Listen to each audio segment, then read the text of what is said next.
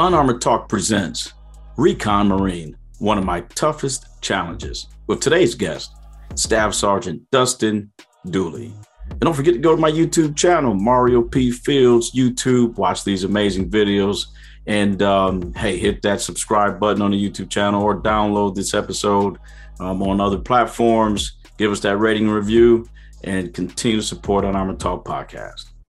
Ladies and gentlemen, welcome to Unarmored Talk Podcast. I'm your host, Mario P. Fields, and today's guest is Staff Sergeant Dustin Dooley, United States Marine Corps. You know, I, I, I met him in Camp Schwab in Okinawa, Japan. One of the most inspirational and motivated motivated Marines I've ever, believe, it or not, I've met in my 26 years, and so it's pretty awesome to connect now as a, as a veteran. Now he, you know, now he's moving on, doing great things. First, he's with First Recon, and now on his way to basic reconnaissance course uh, to be uh, to be an instructor. Staff Sergeant, welcome to an Unarmored Talk Podcast. It's great to see you. Great to talk to you. It's been a while. It has, man. But but you know, I feel like I've known you for years because you just you're just a good person, and uh, you motivate me. Yeah, it's it's always great receiving that random text from you. So it's awesome. yeah. Hey, well, tell the listeners and viewers a little bit about yourself, my friend. Yeah, I'm uh, originally from Kansas. Grew up, born and raised there.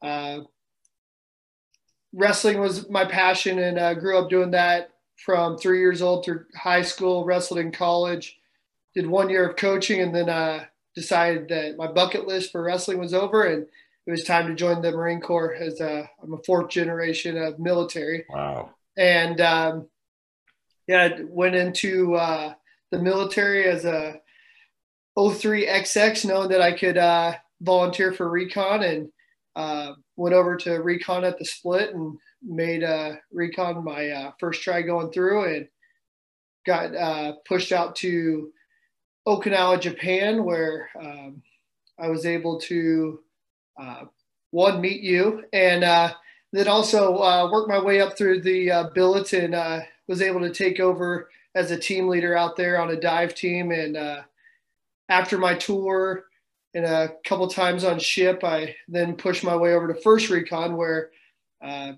was in two different companies, and uh, this last one I was in Bravo Company, where I was a team leader for a direct action team, and uh, we went out on a, a MEU for was about an eight and a half month deployment. So and now I'm uh, currently at combat instructor school, getting ready to go be a BRC instructor now. So I'm getting the full yeah. full circle from where I started. So it's pretty nice. cool experience.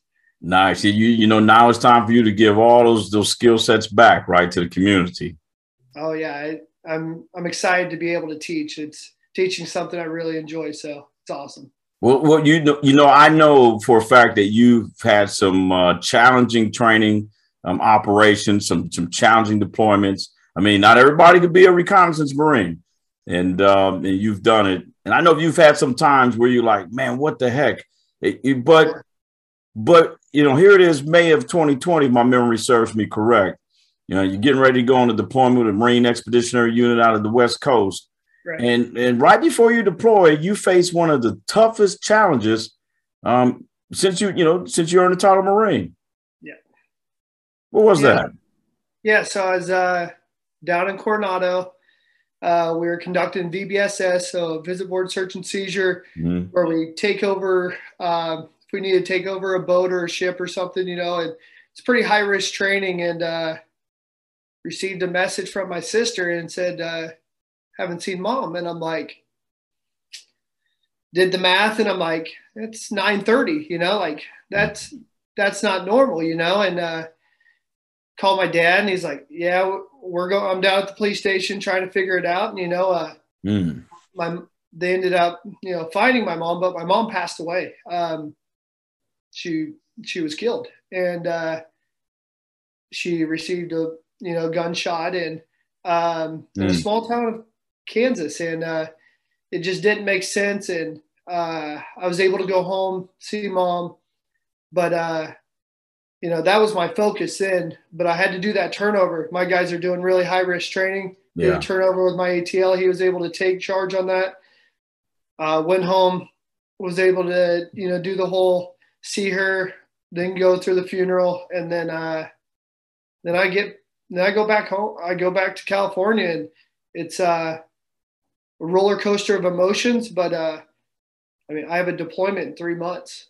So, wow! So you're 90 days out from deployment. You have you, know you, you have all of this this these uh, obligations on your shoulder, and, and mom was essentially murdered, if you will. Right. Right. Uh, at a young age, I'm assuming. Right. Yeah. Um, what what emotions did you experience on your way back to Camp Pendleton? Camp Pendleton? Right.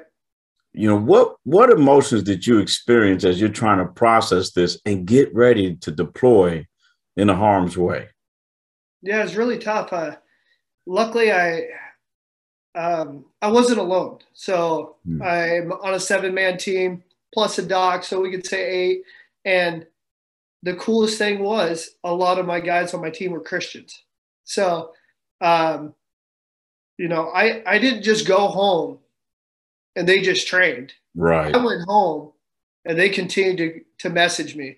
They continued to send me uh, daily prayers, you know, like that, that is something that like helped me, you know, cause, you know, going through that process, it was like, did I need to talk to mom more? Like, what was going on? You know, like you start going down a, you can go down a really lonely hole. Yeah. Uh, could I have done better? Could I, uh, you know, this, and the other. And once you start saying, could I, should I have, that's a bad hole to go down, you know? And so I really, um, my, my wife's a Christian. Her parents are both pastors. So having that connection, I was able to, uh, take that full on and they're able to talk me through things that I mean, I was just talking to you recently, like a couple days ago, yesterday, like terrible day, you know, and those are, it's okay to have those days. It's okay to um, be emotional about things because that just shows how much you love someone. But um, to keep it in, to, you know, build bad habits, uh, it's not the way to go. You know, I, I really turn to lifting weights, uh, you know, just reading daily prayers, um, talking to God more than I've ever done before. Right. So uh, just trying to turn, you can't turn it into a positive, but you can take positive actions to make the situation not into a, another bad situation, should I say? You, you know that's interesting because the the the part the framework of the podcast is is to to be aware, right? Be aware of your emotions and gain a better understanding of them, but to choose to develop a, a, a not not the accurate, but a accurate way of thinking to improve the outcome. And and and, and I love how you oftentimes you hear people talk about physical fitness, you know, mental fitness, spiritual fitness. I like how you articulated what spiritual fitness did for you, and then how your teammates leveraged spiritual fitness, their belief oh, yeah. in Christ and God, and use that to get you through a situation uh, while living. You know, so so so now you're just dealing with this. You got a great team sending you prayers, praying for you. You're still battling with these emotions, but you're making choices to make it a positive situation. And we all know it's it, it probably it was the toughest, one of the toughest challenges. Oh yeah. So so now you deploy. Does things get better? So I made sure to, you know, save a whole bunch of songs on my phone and I I listen to every night. Like I'm around a lot of alpha males and whether you know, I mean, you're there listening to all kinds of music, and you know, I listen to whatever. This is well. unarmored. This is unarmored talk. You can tell me what type of music they were listening to. Right, but I I every night I got in the shower. Yeah. Played Christian music, and not one person questioned it. Everybody knows what I'm going through, and mm-hmm. every night for the first, we say four and a half, I'd say three months at least, I cried every single night in the shower, and the guys didn't question it at all. Mm. I, it was, they they listed all types of music, and I was I was just like they all knew what I was going through. And it was my choice to go on this deployment. And I'd play this Christian music and I cried every single night for three months straight. And wow. um, it, guys just got it. And um, they they didn't say a word, and it was just like when you're on a ship, you don't have your time alone. Right. So, and and I'm preparing for exercises. I'm preparing to go over to work go work a mission. Like I I have to have my time, and that was my time. Yeah. But then the other 23 hours, I mean, I could be woken up or whatever, and that is the Marine Corps time, you know, and my team's time. And um, so I took that time to just really uh, pray, to listen to songs. I listened to songs, uh, Christian songs. I listened to songs about, um, like my mom's case is unknown. So I listened about suicide. I listened about taking your life. I listened to some really hard things, and I I felt like I had to just take it head on. It wasn't I, I don't know, my mind might be a little twisted, but I had to listen to those things, those things that made me cry because I just wanted to get that emotion out. I didn't want to be bottled up. I didn't want to go off on my guys because of something that, of, that I'm feeling. Um, so, um, but being able to be on ship, to handle my emotions that way, but also just talking, like having a platoon commander, Right. having a company commander, having a platoon sergeant that all understood, you know, I'm working my butt off, but hey, let's let's like Dooley might need a little bit of time on this, you know, or uh, he might have an attitude this day because oh yeah, he is going through things, and I think you know, Yeah. um, not even just the military, whatever job you're in, you don't know what people are experiencing, and you got to really. I, I think it's funny when people are like, "Hey, how are you doing?" Everybody says, "I'm doing good," and just keeps walking. yeah. Standard. yeah, right. Uh, right. How are you doing? I'm great. I, I said that last night when I was walking my dog and crying, you know, but I wasn't, you know, and it, it I think it's more than that. And you got to have those actual conversations instead of those bypass. And, um, but I was able to relay my feelings and my emotions um, by people hearing uh, Christian music. And I didn't even have to say anything. They just heard it. And I think it helped people around me, you know, because not everybody's doing great on ship. Nobody wants to be on ship. And so they're hearing, you know, uh, the word and uh, through music. And then um, we went over to the Somerset, and uh, there was a chaplain over there. His name was Chaplain Cho. Awesome. And he during during church one time, um, he asked me something, and it it was like the question that like made my brain flip, and it was like, I understand. I am on my way of understanding and processing, you know, maybe f- six months later, you know, from my mom passing away, what did happen? And, you know, and he, he said, what was the hardest thing you ever had to realize? I just started crying Right. and I wrote down, my mom has gone to heaven. I knew my mom was in heaven, but to, I guess, understand that was a different thing. Right. And that guy held me in his arms. I cried, and like he was there for me, you know. And just having somebody around, someone to talk to, I was able to then work on my emotions to the point where, I mean, God does crazy things. Uh, it ain't awesome. so. yeah. So we crossed the international date line. Out of all the days in in the year, what day did we cross the international date line? On my mom's birthday. I gotta I, I gotta experience my mom's birthday and celebrate her life two days in a row. The day we got off ship. Um, before that, I sent out, you know, a, a message, hey, going through Mother's Day, going through this, going through that. I said to all my team, said to my leadership, like, hey, my emotions are off. This is why. And it was great to just be able to get that out and just be Yeah. able to talk to someone and and talk to them and have them understand. The day we got off, my mom was my mom passed away May 20th of 2020. We got off ship May 20th of 2021. The next year, the exact date when I'm supposed to be happy getting off ship, seeing my beautiful wife, and it's that day. And uh, you know, we kind of talked about it. It's a choice. Am I going to be sad about it, or do I get to celebrate her life? And you know, Wow. I can be down in the dumps, and I can Yeah.